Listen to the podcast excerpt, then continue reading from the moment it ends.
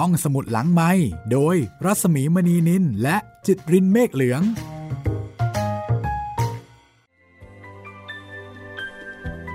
สวัสดีค่ะคุณผู้ฟังคะต้อนรับคุณผู้ฟังเข้าสู่รายการท่องสมุดหลังใหม่กลับมาอีกครั้งกลับ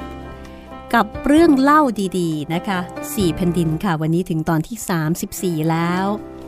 จากบทประพันธ์ที่เคยตีพิมพ์เป็นตอนๆในหนังสือพิมพ์สยามรัฐรายวัน เมื่อปี 2494 ถึง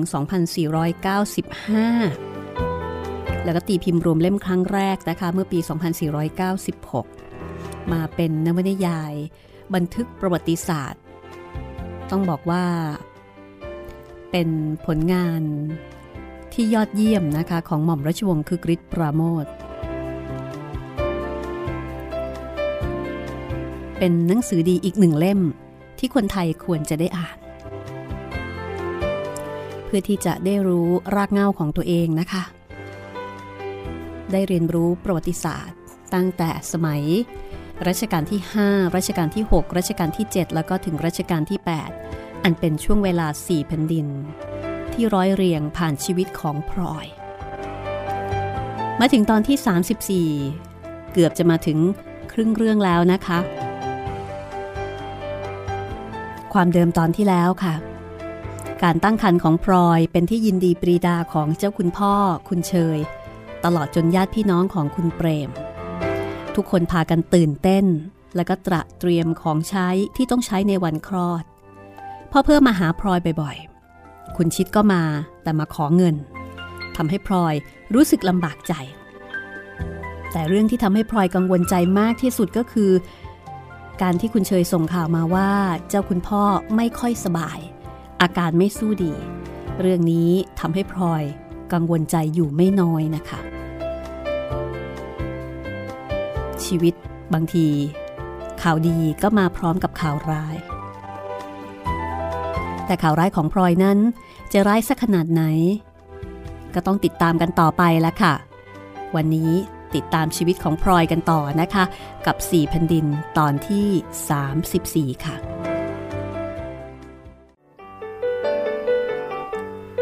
ตั้งแต่รู้ว่าเจ้าคุณพ่อล้มเจ็บพลอยก็เร่งวันเร่งคืน อยากจะคลอดลูกเร็วๆ เพราะว่าเมื่อคลอดแล้ว จะได้มีส่วนร่วมในการช่วยดูแลรักษาพยาบาลเจ้าคุณพ่อ เพราะว่าตอนนี้มีคุณเชยเป็นหัวเรี่ยวหัวแรงในการดูแลเจ้าคุณพ่ออยู่เพียงคนเดียว วันคืนก็เป็นของแปลก ยิ่งเร่งก็ดูเหมือนจะยิ่งช้า พลอยรู้สึกว่าเวลาช่างผ่านไปโดยยาก กว่าจะหมดไปแต่ละวันก็ดูเหมือนว่าจะนานหนักหนา คันของพลอยเติบโตขึ้น จนกระทั่ง ครบกำหนด วันหนึ่ง คุณเปรมเข้าไปนอนเวียนในวังนางพิษเข้ามานอนเป็นเพื่อนพลอย ประมาณตีสองพลอยก็เจ็บท้อง แล้วก็รู้ทันทีว่า วาระที่ตนเฝ้าคอยนั้นได้มาถึงแล้วพลอยรีบปลุกนางพิษด้วยความตกใจ นางพิษก็ไปปลุกยายเทียบ แล้วก็ผู้หญิงอื่นๆในบ้าน ส่งคนไปตามหมอตำแย ที่ได้นัดกันเอาไว้แล้ว ให้เด็กวิ่งไปบอกคุณนุ้ย คุณเนียน แล้วก็เริ่มทำอะไรต่ออะไรที่ไม่ได้เรื่องอีกหลายอย่างขณะนั้นพลอยเพิ่งจะผ่านความเจ็บปวดที่ไม่เคยประสบมาเลยเป็นครั้งแรกในชีวิตใหญ่เทียบกระหืดกระหอบเข้ามาในห้อง ในขณะที่นางพิษก็จับโน่นจับนี่ด้วยความตกใจใหญ่เทียบก็พยายามเตือนนางพิษให้ได้สติ ทั้งสองคนก็ช่วยกันประคองพลอยเข้าห้องที่เตรียมเอาไว้ ซึ่งอยู่ติดติดกันกับห้องนอน สมัยก่อนก็คลอดกันที่บ้านนะคะ ถ้าเป็นคนมีสตังก็จะมีที่มีทางต่างหาก ที่จะเตรียมเอาไว้เป็นห้องคลอด จะว่าไปก็ถือเป็นความอบอุ่นนะคะ คลอดลูกที่บ้าน แต่ถ้ามองในแง่ของความปลอดภัย เราก็อาจจะรู้สึกว่าคลอดโรงพยาบาล ดูน่าจะปลอดภัย เพราะว่าอยู่ใกล้เครื่องไม้เครื่องมือมากกว่า แต่สมัยก่อนก็มีเพียงแค่หมอตำแย แล้วก็ต้องเสี่ยงดวงกันดูละค่ะ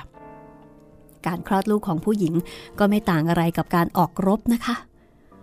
พลอยเองจำไม่ได้ว่าเวลาผ่านไปเท่าไหร่ ก็นอนปวดท้องอยู่นานล้วค่ะ ตอนแรกๆปวดได้สักระยะหนึ่ง พลอยก็หลับต่อไป โดยไม่ได้ตั้งใจ พอตื่นขึ้นมาก็รู้สึกว่าเหงื่อโทมความเจ็บปวดเริ่มมีมากขึ้น หมอตำแยมาแล้วค่ะ เป็นหญิงแก่คนหนึ่งหน้าตาสะอาดสะอ้านนั่งอยู่ข้างๆ หมอตำแยก็บอกว่า ไม่เป็นไรดอกคุณ อีกประเดี๋ยวก็หมดเรื่องหายเจ็บ ไว้ใจหมอเถอะไม่เป็นไรหรอก เสียงที่แน่ใจ เต็มไปด้วยความรู้ความเคยชินทำให้พลอยค่อยใจชื้นขึ้น แต่ความเจ็บปวดก็ยิ่งทวีความรุนแรงแล้วก็เร็วขึ้นทุกที เจ็บถี่ขึ้นถี่ขึ้นเรื่อยๆยายเทียบก็เข้ามานั่งนวดขา ด้วยหน้าตาอันคร่ำเครียด ทุกครั้งที่พลอยคลางด้วยความเจ็บปวดยายเทียบก็คลางด้วย ดูเหมือนจะดังกว่า ทุกครั้งที่พลอยมีลมเบ่ง ยายเทียบก็เบ่งด้วย จนหมอตำแยมองดูหน้าแล้วก็หัวเราะ คือเรียกก็มีส่วนร่วมมาก ก่อนใกล้รุ่งพลอยได้หลับไปอีกพักหนึ่ง ก่อนจะหลับ ได้ยินเสียงยายเทียบกระซิบกับนางพิษว่า พิษอย่าพึ่งไปไหน ฉันช่วยคุณเบ่งเสียจวนจะเป็นลม จะออกไปหาน้ำกินสักหน่อย ถ้าฉันมีลูกในท้องสักคน ป่านนี้ฉันคงจะเบ่งเสียออกมาแล้ว พลอยฟื้นตัวอีกครั้งตอนรุ่งสาง ความเจ็บปวดระดมเข้าใส่ตัวอย่างรุนแรง คุณนุ้ยเดินเข้าเดินออก เข้ามานั่งภาวนาเบาๆอยู่ใกล้ตัว พร้อมกับส่งน้ำให้พลอยดื่ม ซึ่งพลอยมารู้ทีหลังว่าเป็นน้ำสะเดาะ และท่ามกลางความเจ็บปวด ท่ามกลางกลิ่นคาวของการให้กำเนิดทารกพลอยรู้สึกว่าความเจ็บปวดเข้าขั้นรุนแรงที่สุด ก็เกิดขึ้น และอีกพักเดียว ความเจ็บปวดนั้นก็หายไปเป็นปริดทิ้งพลอยหายใจโล่งอก เอนตัวลงนอนอย่างระโหย ยังไม่กล้าถามว่าอะไรเป็นอะไร แต่เสียงเด็กเกิดใหม่ที่ร้องดังเต็มห้องทำให้พลอยยิ้มออกมาอย่างมีความสุข แล้วก็หลับไปด้วยความหมดแรงพลอยตื่นขึ้นมาอีกทีตอนสาย ก็เห็นคุณเปรมนั่งยิ้มอยู่ข้างๆ แม่พลอย ฉันไปรู้เอาตอนสางพอรู้ก็รีบมา ลูกเป็นผู้ชาย แข็งแรง น่ารัก ขอบใจพลอยยิ้มกับคุณเปรม แล้วก็กวาดตาดูรอบห้อง ทุกคนที่นั่งอยู่รอบห้อง มีใบหน้ายิ้มแย้ม ความเจ็บปวด ความทุกข์ ความทรมาน หายไปหมด แสงแดดในยามเช้าส่องเข้ามา ทำให้ห้องสว่างสวัย สมกับเป็นห้องที่เต็มไปด้วยความสุข กลิ่นเครื่องยา กลิ่นควันไฟทำให้บรรยากาศในห้องนั้น เป็นบรรยากาศที่ดูสะอาดสะอ้าน คุณนุ้ยนั่งอยู่ข้างกระด้งใส่เด็กก้มหน้าดูหลานอย่างพินิษพิเคราะห์ บางครั้งก็พยักหน้าเหมือนกับว่าเด็กที่แรกเกิด ส่งภาษารู้เรื่อง พอเห็นพลอยตื่นนอน คุณนุ้ยก็ยกกระด้งเข้ามาใกล้ตัว ให้พลอยมองเห็นลูกได้ถนัด ลูกของแม่ พลอยนอนนึกอยู่ในใจ เต็มตื้นด้วยความปิติ ลูกของพลอยตัวยังเล็กนัก เนื้อหนังเหี่ยวย่นเหมือนคนแก่ แต่ช่างน่ารักน่าเอ็นดูอะไรอย่างนี้ ความรักทั้งหมดที่มีอยู่ในหัวใจ หลั่งไหลออกสู่เด็กที่เป็นเลือดเนื้อของตน ลอยยิ้มอย่างมีความสุข จริงอย่างที่แม่เคยบอกไว้ เมื่อก่อนที่ลูกจะเกิด ต้องเจ็บปวดทรมาน แทบสายตัวจะขาด เจ็บปวดอย่างไรจะเท่าความเจ็บปวดในการคลอดบุตรเห็นจะไม่มี เพราะเป็นความเจ็บปวดที่ไม่มีใครสามารถยับยั้งได้ แต่พอได้เห็นหน้าลูก ความเจ็บปวดก็หายไป ไม่มีร่องรอยทิ้งไว้ในความทรงจำเลยแม้แต่น้อยถ้าแม่จะต้องอดทนเจ็บปวดทรมานเหล่านั้น พื่อให้ลูกได้มีชีวิต ได้เห็นโลก อย่าว่าแต่เพียงความทรมานเพียงแค่นั้นเลย อีกสิบเท่านั้นร้อยเท่านั้น แม่ก็ทนได้พลอยยกมือขึ้นแตะเบาๆที่ตัวเด็ก ดุดจะกลัวว่าเด็กนั้นเป็นของเปราะ ถ้าถูกแรงอาจบุบสลายไปได้ เมื่อพลอยถูกตัว เด็กนั้นก็รู้ด้วยสัญชตาตญาณว่าเป็นมือของมารดา เริ่มเคลื่อนไหวแขนขา ดูดปากไซหน้าไปตามข้างๆเปาะ เพื่อจะหาหัวนมดูดพลอยไม่เคยรู้มาเลยแต่ก่อนว่า คนเราจะมีความสุขได้ถึงเพียงนี้ ตลอดเวลาที่ต้องนอนกระดานไฟพลอยได้รับคำชมเชยจากหมอตำแย จากนางพิษแล้วก็เยเทียบ ว่าเป็นคนใจเย็น อดทน ว่านอนสอนง่าย แม้ว่าขณะที่อยู่ไฟ บางครั้งพลอยรู้สึกว่าร้อนจนแทบจะทนไม่ไหว แต่พอมองดูลูกที่อยู่ในกระด้ง ความกระวนกระวายต่างๆ ก็ระงับไป นอนอยู่ไปได้อย่างสงบเหมือนกับไฟนั้นเป็นของเย็นจะนอนแอบอิงอยู่เท่าไหร่ก็ได้พอเด็กเกิดได้สามวันนางพิษและยายเทียบก็ตั้งพิธีตามตัวคุณนุ้ยมาคอยรับเด็กนางพิษอ้างว่าต้องทำเพื่อไล่ผีสางไม่ให้มารบกวนเด็ก ผีสางของนางพิษนั้น ดูเหมือนจะคอยแกล้งมิให้ใครได้อะไรที่รักที่ปรารถนา และผีสางของนางพิษก็ดูเหมือนจะไม่ค่อยฉลาดสักเท่าไหร่ เพราะว่าหลอกกันได้ ฉะนั้นเมื่อพลอยมีลูกก็ต้องทำเสแสร้งหลอกผีว่าไม่ต้องการ ใครอยากได้ก็เอาไป เป็นเด็กที่ไม่มีใครปรารถนา นางพิษไปนัดคุณนุ้ยให้มาคอยรับเด็กก็เป็นลูกของตน แล้วก็มีการซักซ้อมไว้ก่อนแล้วเป็นอย่างดี พอได้เวลา นางพิษก็ยกกระด้งใส่เด็กขึ้นร่อนไปมา แล้วก็มีการกระทืบเท้าขู่ผีตามธรรมเนียมสามวันลูกผีสี่วันลูกคน ลูกของใครมารับเอาไปเนอะนางพิษร้องอยู่สองสาครั้ง คุณนุ้ยซึ่งนั่งมองอยู่ ก็ร้องถามว่า พิษถึงตาฉันหรือยังสามวันลูกผีสี่วันลูกคน นางพิษร้องแล้วก็พยักพเยิดกับคุณนุ้ยเป็นสัญญาณ คุณนุ้ยก็ร้องขึ้นอย่างตื่นเต้นว่า ลูกฉันเองพิษลูกฉันเอง ใช่ไหมใช่ไหมนางพิษลงนั่งวางกระด้งอย่างหมดแรง ยกแขนปาดเหงื่อที่หน้าผากแล้วก็บอกว่า ไม่ใช่เจ้าค่ะ ยังไม่ถูกตำรับ ถ้าคุณจะรับก็บอกว่าลูกของคุณแล้วรับกระด้งไปเลย อย่ามัวมาถามบ่าว่าใช่ไหมใช่ไหม เดี๋ยวผีมันสงสัย นางพิษพูดถึงผี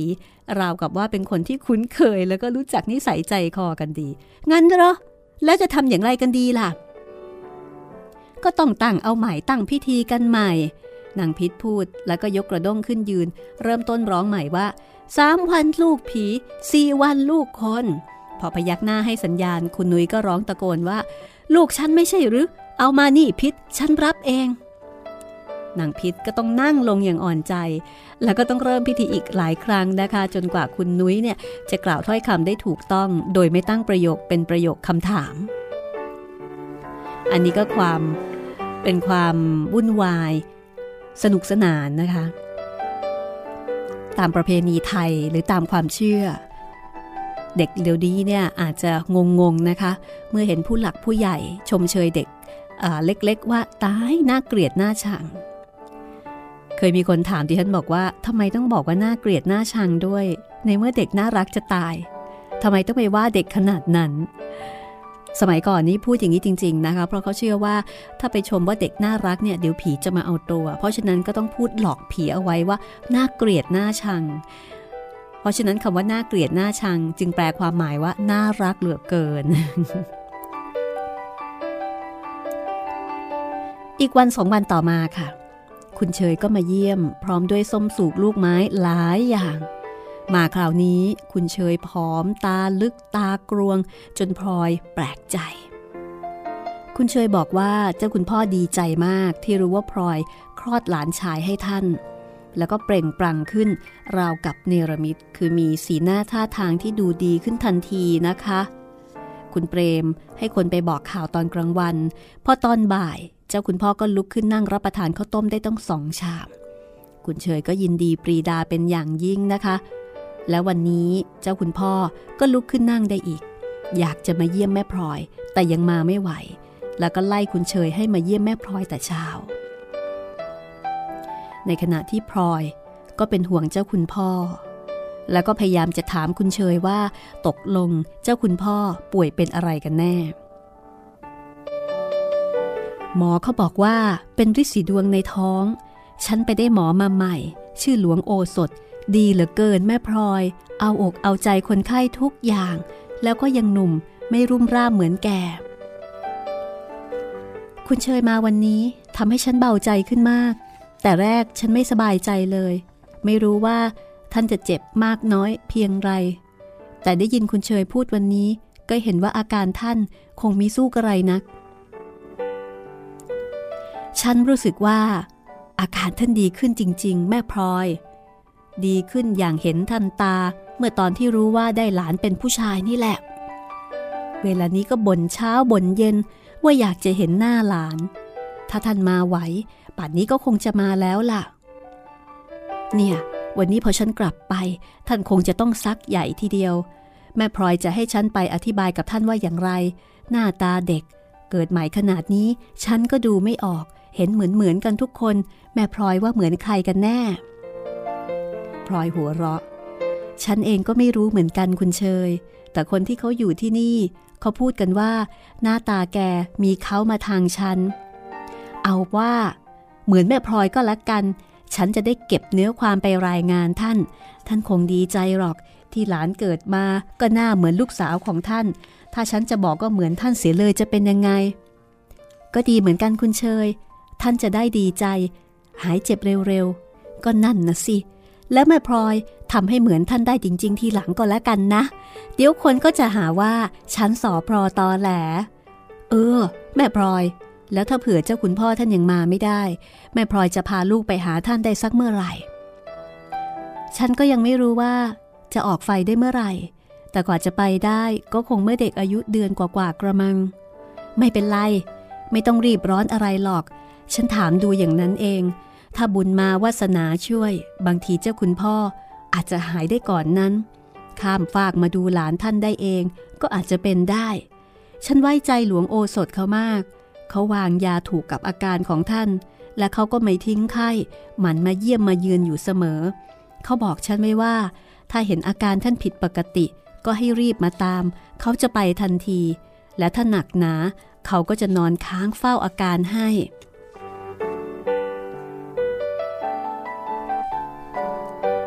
คุณเชยพูดถึงหลวงโอสถด้วยความนิยม ใบหน้าเปลี่ยนไปมีสีชมพูขึ้นที่แก้มแบบเรื่อๆแววตาของคุณเชยก็ปรากฏอะไรบางอย่าง อย่างที่ไม่เคยปรากฏมาก่อนพลอยสังเกตเห็นอาการกิริยาของคุณเชย ก็บังเกิดความสนใจในหลวงโอสถ อดใจไว้ไม่ได้ต้องถามว่า คุณเชย หมอคนนี้ ฉันหมายถึงหลวงโอสถนี่ เขามาจากไหนเหรอ ก็เขาเป็นหมออยู่กรมหมอหลวง ชื่อเสียงเขาดังมานานแล้ว เจ้าคุณพ่อท่านก็เคยรู้จักมาก่อน คราวนี้ ฉันให้ไปรับเข้ามาเอง เพราะว่าหมออื่น รักษามาแล้วหลายหมออาการท่านก็ไม่ดีขึ้น ฉันได้ยินคุณเชยบอกแต่แรกว่าเป็นคนหนุ่ม อายุสักเท่าไหร่ล่ะ เขาแก่กว่าฉัน 8 ปี เคยมีเมียแล้ว แต่เมียเขาตายมาได้ปีกว่าๆ ไม่มีลูก เขาเป็นคนดีมากนะแม่พลอย คุณเชยตอบออกมาเองโดยไม่ได้ตั้งใจนะคะทำให้พลอยอดยิ้มไม่ได้ เรื่องราวจะเป็นอย่างไรต่อไปนะคะ ดูเหมือนว่าคุณเชยนี่น่าจะมีอะไรอะไรกับหลวงโอสถอยู่พอสมควร เพราะว่าพูดถึงบ่อยด้วยความชื่นชมเหลือเกิน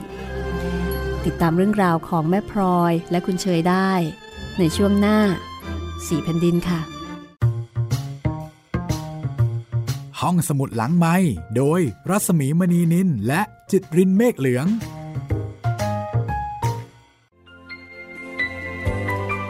เข้าสู่ช่วงที่ 2 นะคะ ของห้องสมุดหลังไม้กับตอนที่ 34 ของ 4 แผ่นดินบทประพันธ์ของหม่อมราชวงศ์คึกฤทธิ์ปราโมทนะคะ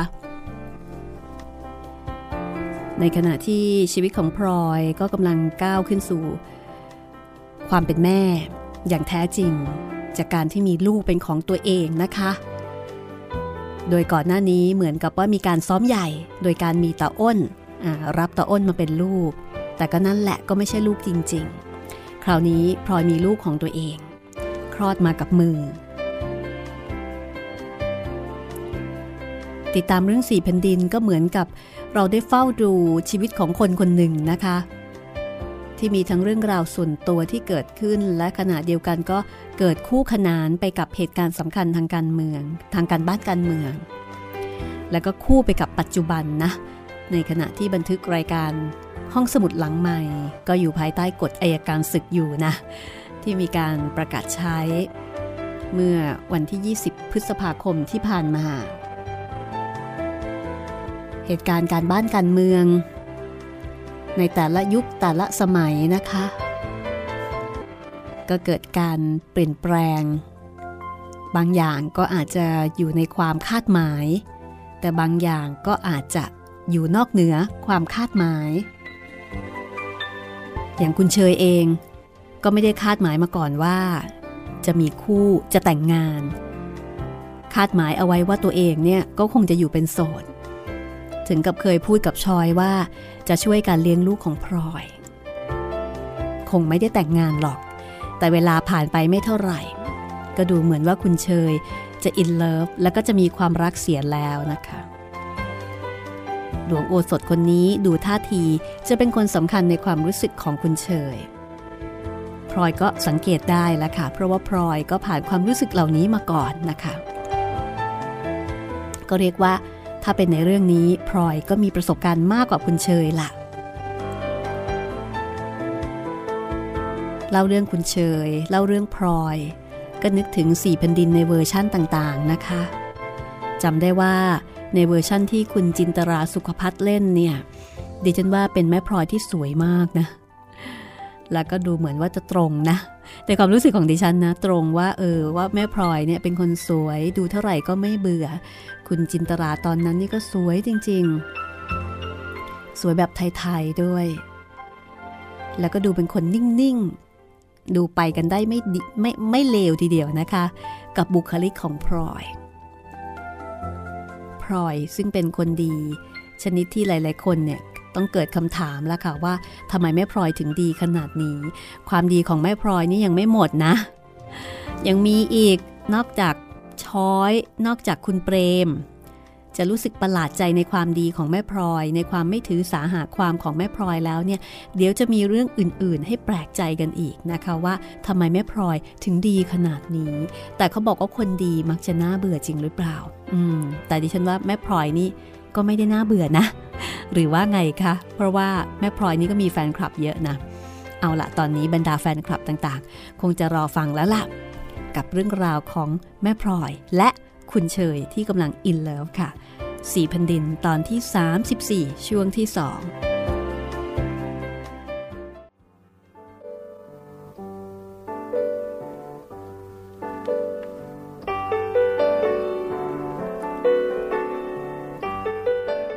คุณเชยบอกว่า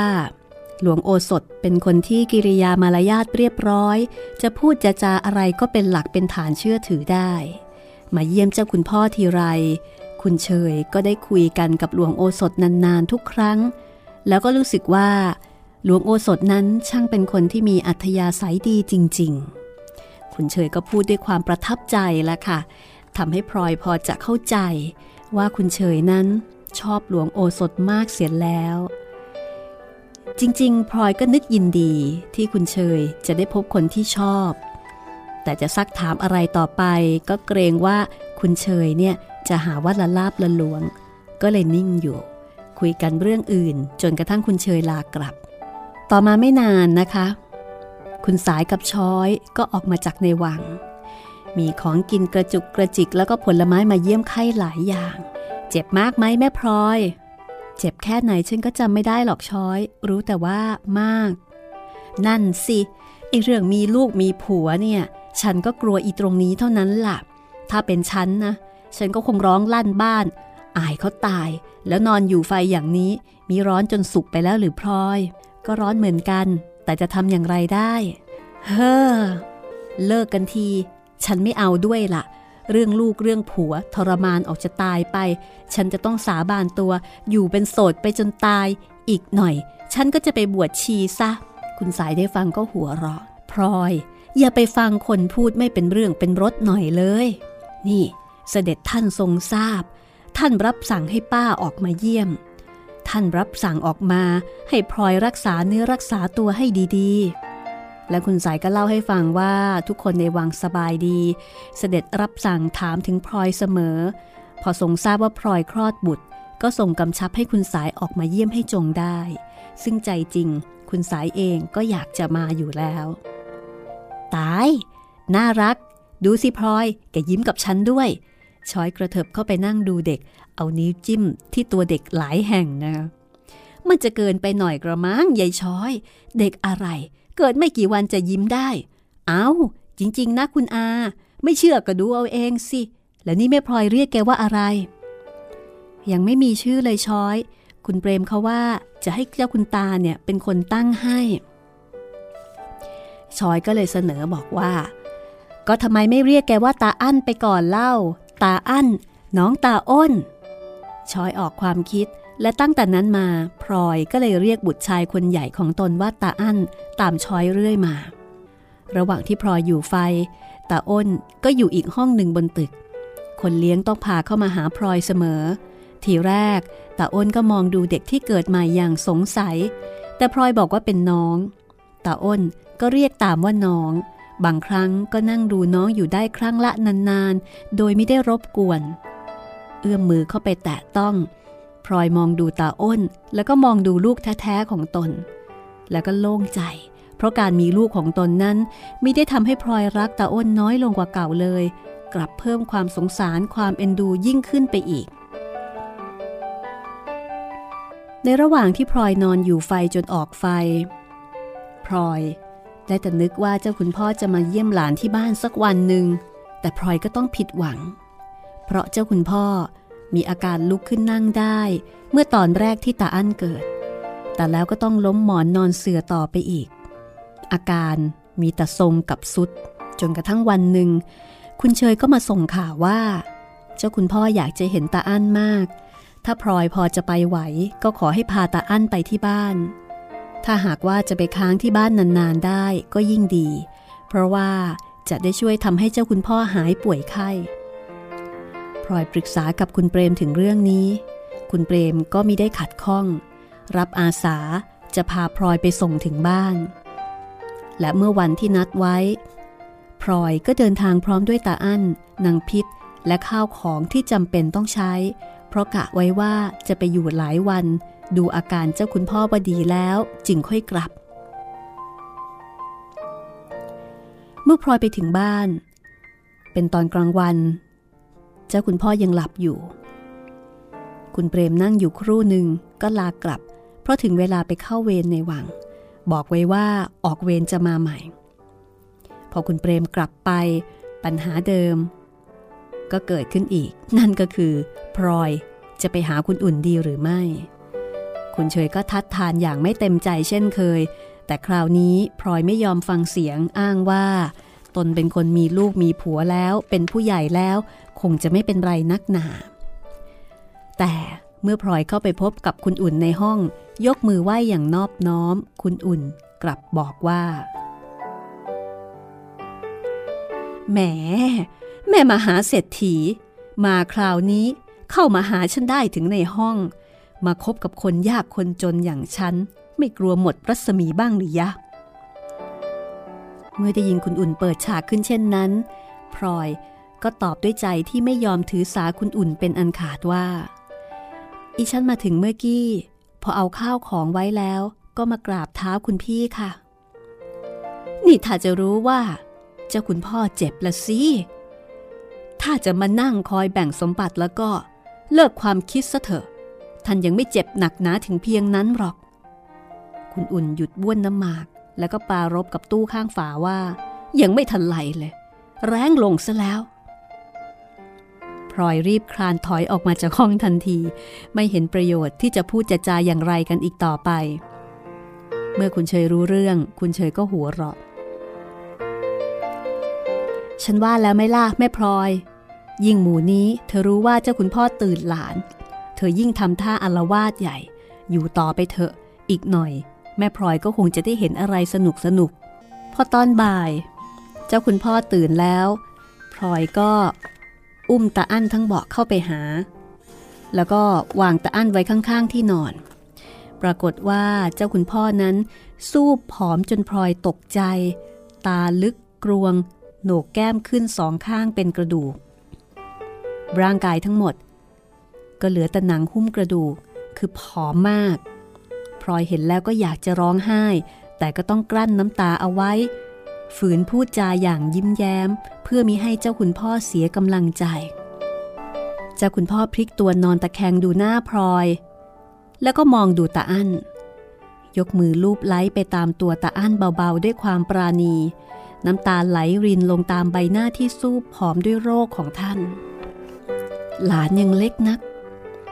ยังเล็กเหลือเกินพลอยไม่น่าจะพามาเลย แต่ไหนๆก็มาแล้ว ขอให้อยู่นานๆ อย่าหอบไปหอบมา เดี๋ยวหลานของตาจะเจ็บไข้ไปพลอยสังเกตเห็นเจ้าคุณพ่อเลือดฉีดขึ้นที่โหนกแก้มแดงเรื่อๆและตาทั้งสองข้างที่มีน้ำตาออกมานั้น ดูมีแววสุขใส จะเป็นเพราะพิษไข้หนัก หรือเพราะความดีใจก็สุดที่จะคาดเดาได้ แม่เชยเขาบอกว่าเหมือนพ่อ ไม่จริงเลยสักนิด เหมือนยายเขาตั้งหาก ดูปราดเดียวก็รู้ แม่เจ้าเขาเป็นคนสวยมากนะพลอย ไม่น่าจะอายุสั้นเลย พูดแล้ว น้ำตาของเจ้าคุณพ่อก็ไหลรินออกมาเรื่อยๆ ในขณะที่มือก็ลูบไล้ไปตามตัวตาอั้นด้วยความรัก สายตาของท่าน จับอยู่ที่หน้าของตาอั้นพลอยรู้สึกว่า ตนจะทนภาพนั้นไม่ไหว เห็นคุณเชยนั่งอยู่ ข้างปลายเท้าเจ้าคุณพ่อ ก็คลานเข้าไปนั่งใกล้ ๆ หยิบพัดมาอันหนึ่งได้ ก็เริ่มพัดเจ้าคุณพ่อเพื่อจะได้มีอะไรทำตั้งแต่นั้นมาเจ้าคุณพ่อก็เริ่มมีอาการดีขึ้นยาขนานที่ดีที่สุดก็คือตะอั้น ซึ่งจะต้องเอาไปวางไว้ข้างที่นอนวันละสองเวลา ตอนเช้า เมื่อท่านตื่นนางพิษก็ยกเบาะตาอั้นเข้าไปวางไว้ข้างๆ พอตอนกลางวันก็ยกกลับมาที่ห้อง เย็นลงพลอยก็ยกตาอั้นเข้าไปอีกครั้งหนึ่ง เจ้าคุณพ่อลุกขึ้นนั่งหัวรอต่อกระซิกได้ภายในสามวัน หลังจากที่หลานไปอยู่ด้วย และเมื่อลุกขึ้นนั่งได้ท่านก็เรียกของแต่งตัวและเงินทองมาทำขวัญหลานอย่างเบิกบานใจ อาการของเจ้าคุณพ่อดีขึ้นตามลำดับ จนหลวงโอสถซึ่งเป็นหมอประจำ ยืนยันกับคุณเชยและพลอยว่า อีกราวๆสิบวัน ท่านก็คงจะหายเป็นปกติ และเพราะอาการของเจ้าคุณพ่อดีขึ้นจนเห็นได้ชัด พลอยก็เริ่มคิดจะกลับบ้าน ถึงกับนัดแนะกับคุณเปรมให้มารับในราวๆสิบวัน ทุกคนพากันโล่งใจ คิดว่าเจ้าคุณพ่อคงจะหายแน่ ๆ เพราะว่าเดี๋ยวนี้อาการดี ถึงกับลุกขึ้นเดินเถินได้บ้างแล้ว เช้าวันหนึ่งพลอยนั่งหวีผมอยู่ในห้อง นางพิษยกตาอั้นไปไว้ห้องเออไปไว้ที่ห้องเจ้าคุณพ่อตามปกติ อีกครู่หนึ่งพลอยก็สะดุ้งสุดตัว เมื่อได้ยินเสียงนางพิษร้องโวยวายเรียกคนช่วย พอพลอยและคุณเชยวิ่งเข้าไปถึง ก็เห็นเจ้าคุณพ่อนอนหงายผ้าที่นอนอยู่ หน้าเขียวไม่มีสีเลือด นางพิษบอกว่าขณะที่ท่านนั่งเล่นกับตาอั้นอยู่บนที่นอน ท่านร้องขึ้นได้คำเดียวว่าเป็นลม แล้วก็หงายลงไป คุณเชยเป็นคนได้สติก่อน เรียกทนายให้รีบลงเรือไปตามหลวงโอสถ และขณะที่พลอยเข้านั่งประคองเจ้าคุณพ่อ เอายาให้ดมนางพิษเข้าบีบขานวดเฟ้น ปรากฏว่าเจ้าคุณพ่อก็หมดลม สิ้นใจในอ้อมแขน ก่อนที่หมอจะมาถึง และก่อนที่คุณเชยจะได้กลับเข้ามาในห้อง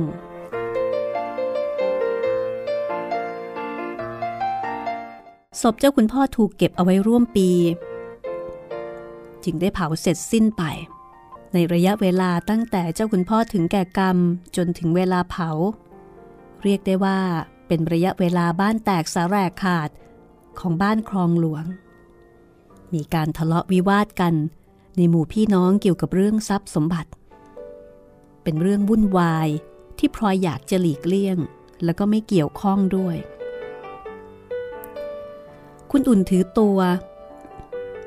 ว่าตนเองเป็นพี่คนโตแล้วก็ถือว่า การที่เจ้าคุณพ่อตายลง ไม่ทำให้ฐานะเปลี่ยนแปลงไปเลย เพราะถึง คุณพ่ออเจ้าคุณพ่อจะเสีย แต่คุณหญิงมารดาก็ยังมีชีวิตอยู่ และก็อยู่ที่อัมพวา คุณอุ่นในฐานะที่เป็นพี่ใหญ่ ก็จะครองบ้านต่อไป โดยไม่แบ่งปันให้น้องคนใดได้อิสระ คุณชิด สนับสนุนเห็นด้วยกับคุณอุ่นทุกประการ แต่คุณเชยไม่เห็นด้วยอย่างรุนแรง คุณเชยเห็นว่าตนควรจะได้รับส่วนแบ่งจากทรัพย์สินมรดกอย่างเด็ดขาด แต่คุณเชยก็ไม่มีผู้ใดกล้าสนับสนุนอย่างออกหน้า เพราะว่าพ่อเพิ่มกับพลอย ถึงแม้ว่าจะเห็นใจคุณเชยมากสักเท่าใด ทั้งสองก็ไม่ปรารถนาจะเข้าไปเกี่ยวข้องกับกรณีพิพาทที่ยุ่งเหยิงคราวนี้ ทั้งที่ในความเป็นจริงพลอยกับพ่อเพิ่มก็ควรจะมีส่วนในทรัพย์สมบัตินั้นด้วยเช่นเดียวกัน เพราะว่าก็เป็นลูกเจ้าคุณพ่อนะคะ แต่ทั้งสองคนก็ไม่อยากจะเข้าไปยุ่งพ่อเพิ่มนั้นคงไม่เข้าไปยุ่งตามนิสัย ในขณะที่พลอยก็ตามนิสัยด้วย และก็เป็นเพราะพลอยเองก็มีทรัพย์สมบัติจากคุณเปรมมากพอไม่เดือดร้อนอยู่แล้วนะคะ หลังจากรดน้ำศพเจ้าคุณพ่อแล้วก็ตั้งศพแล้วพลอยก็เห็นว่าควรจะต้องรีบกลับบ้านโดยด่วน เพราะในทันใดที่คุณอุ่นรู้ว่า เจ้าคุณพ่อถึงแก่กรรม คุณอุ่นก็แสดงตนเป็นศัตรูอย่างเปิดเผย เมื่อคุณอุ่นเข้ามาในห้องนอนของเจ้าคุณพ่อ ต่อหน้าศพ และต่อหน้าคุณเชย ซึ่งร้องไห้จวนจะสิ้นสติ และต่อหน้าพี่น้องและคนใช้ในบ้าน ที่พากันร้องไห้ฟูมฝ่าย คุณอุ่นก้มลงกราบศพเจ้าคุณพ่อโดยปราศจากน้ำตา แล้วก็เงยหน้า จ้องดูพลอยด้วยสายตาที่เขียวปัด ด้วยความเครียดแค้นชิงชัง ก่อนจะพูดขึ้นว่า ทีนี้คงจะดีใจละสินะ แม่ตัวดี เจ้าคุณพ่อท่านอยู่ของท่านดีๆ ก็ตามมาฆ่าเสียจนได้ อย่าทำบีบน้ำตาร้องไห้ไปเลย ฉันรู้หรอก เคราะห์ของพลอยยังดี ที่คุณเปรม รีบมาทันที เมื่อทราบข่าวว่าเจ้าคุณพ่อตาย พลอยก็เลยได้อาศัยเกาะคุณเปรม เป็นเครื่องคุ้มกัน จนถึงเวลากลางคืน และพยายามหลีกเลี่ยงคุณอุ่น จนได้เวลากลับ นี่เป็นครั้งแรกที่พลอยได้เห็นความตายอย่างใกล้ชิด เจ้าคุณพ่อหมดลมในอ้อมแขนของพลอย ความรู้สึกนั้นแปลกประหลาด ใจหนึ่งคิดว่า ความตายมิได้น่าสะพึงกลัว อย่างที่ได้เคยนึกไว้ เจ้าคุณพ่อสูดลมหายใจแรงๆสองสามครั้ง แล้วก็เหยียดร่างกายออกอย่างสบาย กล้ามเนื้อทุกส่วนหมดความตึงเครียด ใบหน้านั้นยังยิ้มอยู่ เหมือนเมื่อตอนเล่นกับตาอั้น ก่อนที่ท่านจะหงายหลังลงไป อีกใจหนึ่งพลอยนึกไม่ถึงว่า เจ้าคุณพ่อจะตายลงจริง ๆ ถึงจะรู้ว่าท่านตายแน่ แต่ความรู้สึกว่าท่านยังอยู่นั้นก็มีได้สิ้นสุด ถึงพลอยจะร้องไห้ในตอนนั้น ก็ร้องไห้เพราะความตกใจและเมาน้ำตาคนอื่นมากกว่า ความรู้สึกของพลอยยังชาต่อความเป็นจริงอยู่ทั้งวัน ระหว่างนั้นก็มิได้มีเวลาให้คิดให้รู้ถึงความเป็นจริงได้ถนัด เพราะความโกลาหลในบ้านที่เกิดจากการตระเตรียมงานศพนั้น บทบังความรู้สึกอันแท้จริงที่ควรจะมีเสียสิ้น พิธีรดน้ำศพก็ดี ตลอดจนเวลาที่เขามัดเจ้าคุณพ่อใส่โกดก็ดี มิได้ทำให้ความมึนชาที่จับอยู่ในหัวใจนั้นสางซาลงไปพลอยรู้ตัวแต่ว่า ตอนนี้ไปตนจะอยู่บ้านนี้ไม่ได้อีกแล้ว ต้องรีบกลับไปเสียในโอกาสแรกที่เร็วที่สุด ชีวิตของพลอยหลังจากสิ้นเจ้าคุณพ่อแล้ว จะมีเหตุการณ์อะไรเกิดขึ้น แล้วก็มีผลต่อชีวิตของพลอยบ้างหรือไม่ ติดตามได้ในตอนหน้าสี่แผ่นดินตอนที่ 35 ค่ะ ชีวิตของพลอยอาจจะไม่ได้เปลี่ยนแปลงมากสักเท่าไหร่ แต่ชีวิตของพี่น้องนี่สิ ชีวิตของคุณเชย ชีวิตของพ่อเพิ่ม น่าจะได้รับผลกระทบไม่น้อย จากการที่เจ้าคุณพ่อสิ้นไป วันนี้หมดเวลาของห้องสมุดหลังใหม่แล้วนะคะ ลาไปก่อนค่ะ สวัสดีค่ะ ห้องสมุดหลังไม้โดยรัสมีมณีนินและจิตรินเมฆเหลือง